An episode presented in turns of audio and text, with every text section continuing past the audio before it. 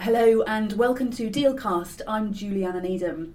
Today we're talking about the long running process of 21st Century Fox's attempt to buy Sky, and we're also looking at shareholder activism with an interview from an investor. Firstly, Sky, Samantha Tomaszczyk is here. The sale of Sky to 21st Century Fox is preconditional on approval from the Competition and Markets Authority, which is seen as a major regulatory risk. How close are we now to the CMA ruling? We're getting there. Um, it's a 24 week phase two investigation, so fairly lengthy. Um, the deadline is at the start of March, so still some way to go. However, there's a really key deadline coming up in mid December. That's when we'll see the provisional findings, and also at that stage, the CMA can consider remedies. So that'll be really interesting to see whether they have uh, proposed the same remedies as last time because yes, remedies were proposed in phase one. These focused on preserving editorial independence. There was talk of a semi-independent board for Sky News, really just separating the shareholder influence from Sky News. And are the same remedies likely to put forward again with an improved version, or, or could we see different remedies? Indeed, so sources have said that although these were rejected at phase one, which is often the case with behavioural remedies, generally speaking, um, these remedies were never really taken off the table. They were always there in the background. And from very early on in the phase one investigation, in fact, sources have said that they are comfortable or somewhat comfortable with offering remedies that just aim at preserving the editorial independence of Sky News and also maybe keeping it at an arm's length.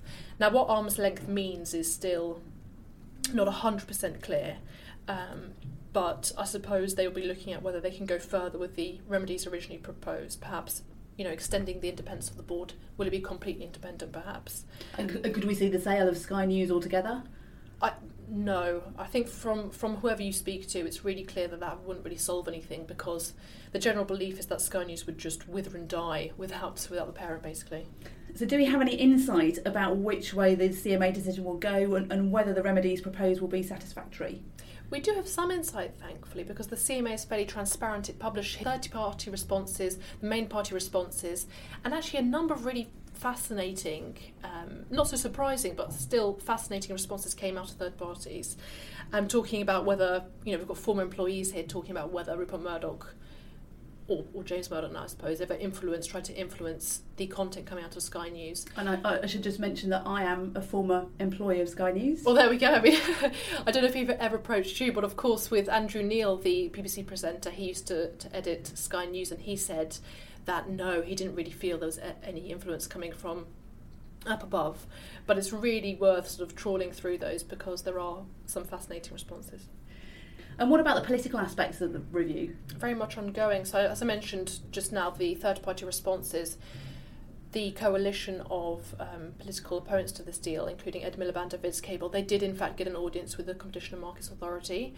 And uh, con- very consistently, they've spoken about the phone hacking scandal in relation to um, Rupert Murdoch and James Murdoch and what happened at News of the World and how that makes them unable to lead the company in a way that means they should be able to acquire the rest of Sky News and Sky.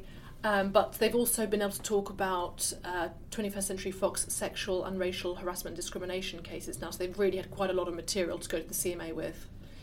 Um, so that's the very direct political impact. And then, of course, indirectly, the position of the Secretary of State, that's um, non political, supposedly, but of course, it, you know, that you, you can't completely separate the two, is the argument.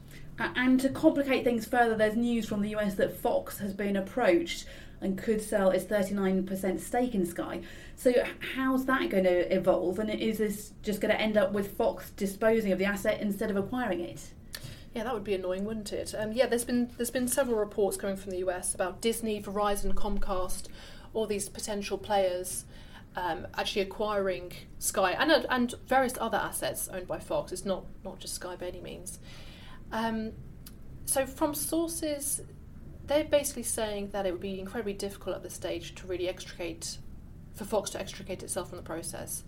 Um, they have to wait for the CMA to firstly give a, a judgment on this, and then if the CMA does not block it, then they are completely compelled to put the offer forward. So it's very, very difficult under the UK Takeover Code to actually abandon it now at this stage. So it does seem a bit like weird timing having said that, um, the general feeling from sources is that if the CMA does decide it doesn't want this deal to go through, then Fox will sell its 39% stake in Sky. That's I mean, James Murdoch has previously said that it's not a long term plan or solution to just hold 39% of Sky. So they will look to divest that if the CMA blocks the deal. Um, so that's why all this interest from these various US players is potentially welcome. Great, thanks, Sam.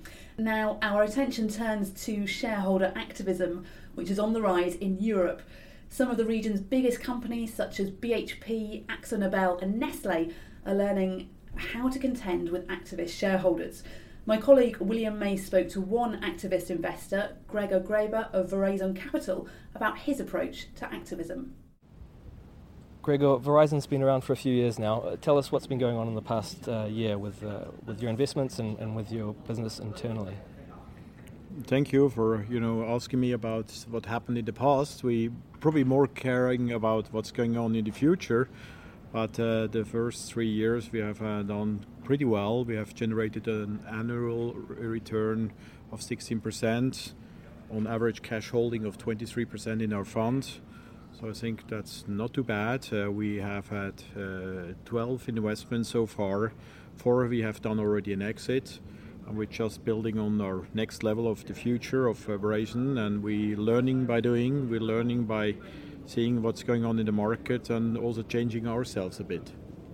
If, if we could just stick with the past just for a second, uh, I mean, you have had some good exits. Uh, Kuoni was one. Could you just run us through, uh, you know, your approach in that case and, and um, how you would differ as a constructivist and an activist? You know, the, our big advantage is it's our home market. We know the companies for years and years we have a network. We have, with our fund, long, long, long, long duration of our investors with the locked money, so we can be very patient. We can engage ourselves early on and sit on a round table with management or board of directors, not being loud, leaves them room, you know, to find other solutions, talk with them thesis, talk with them solutions, and hopefully you know they take or pick up one of our ideas. Maybe if our theses are wrong and they have better ideas we're also happy as long as it provides you know shareholder value uh, and helps us to fill up the gap of versus uh, where we see the intr- intrinsic value of a company is. Sure. so the, the what, what happened in Kuoni was was very typical you know the company uh, were for years and years in crisis uh, investors didn't know really where the value of the company is and after one of the late, latest profit warnings, everyone was uh, dipping his shares on the market. And for us, analyzing the company, analyzing them with deep know how, with detailed analysis, with uh, tremendous due diligence, like private equity does it, we thought the value, intrinsic value, would be at least uh, double. And, uh, you know, six months later, private equity bought it up, even at a, a little bit of a premium versus our internally calculated intrinsic, wow. intrinsic value. So that was that was good, but obviously we, we, we made due diligence once we entered the position. And we made a due diligence also once before we exited. So we were part of the takeover commission. We have taken, you know, our role serious to see, you know, that there's not going to be something which we have overlooked, or the value is completely wrong calculated, and someone makes a, a better deal than we thought. Mm-hmm. So serious work, at the beginning, serious work when you're engaged, and serious work before you exit. Okay, so do you typically um, target an M&A exit, or do you keep an open mind with where the investment's going to go? No, we, we're completely open-minded. You know, we have a different way. You know, some companies just filling the intrinsic value gap. Other ones we want to help to grow, to build the business, reposition themselves.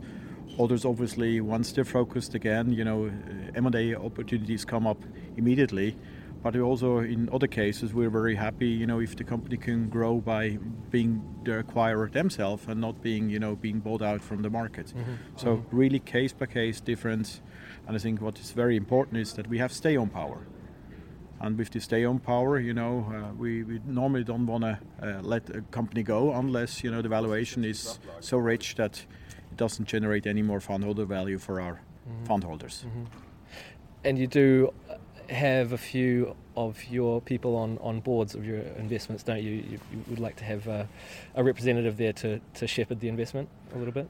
Uh, only when we think that we have uh, better candidates than others. Mm-hmm. Uh, sometimes we source external candidates are, which are totally not affiliated with us, and you know then then that's that's fine. Mm-hmm. You know, but we, we challenge the whole board of directors. We we want to make sure that the company has, you know, all the competence which they should have, and in some cases, clearly, it's good to be on the board uh, like we are now with uh, mm. three companies. Mm. And I mean, I know you don't want to comment on you know any other invest investor situations and activist situations, but do you feel like the climate in Switzerland, in particular, um, is becoming more receptive to activism or constructivism?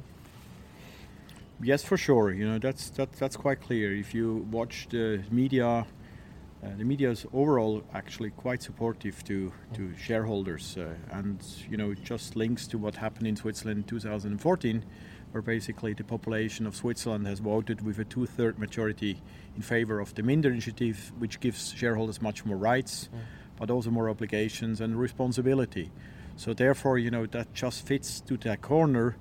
Uh, but you know, every shareholder has a different view. Every shareholder has different rights to act differently and that's the reason why we don't want to talk about other other shareholders or campaigns. You know, shareholder is a shareholder. He buys with a hell lot of money his his shares, and therefore he should act in the way he wants to do. Mm.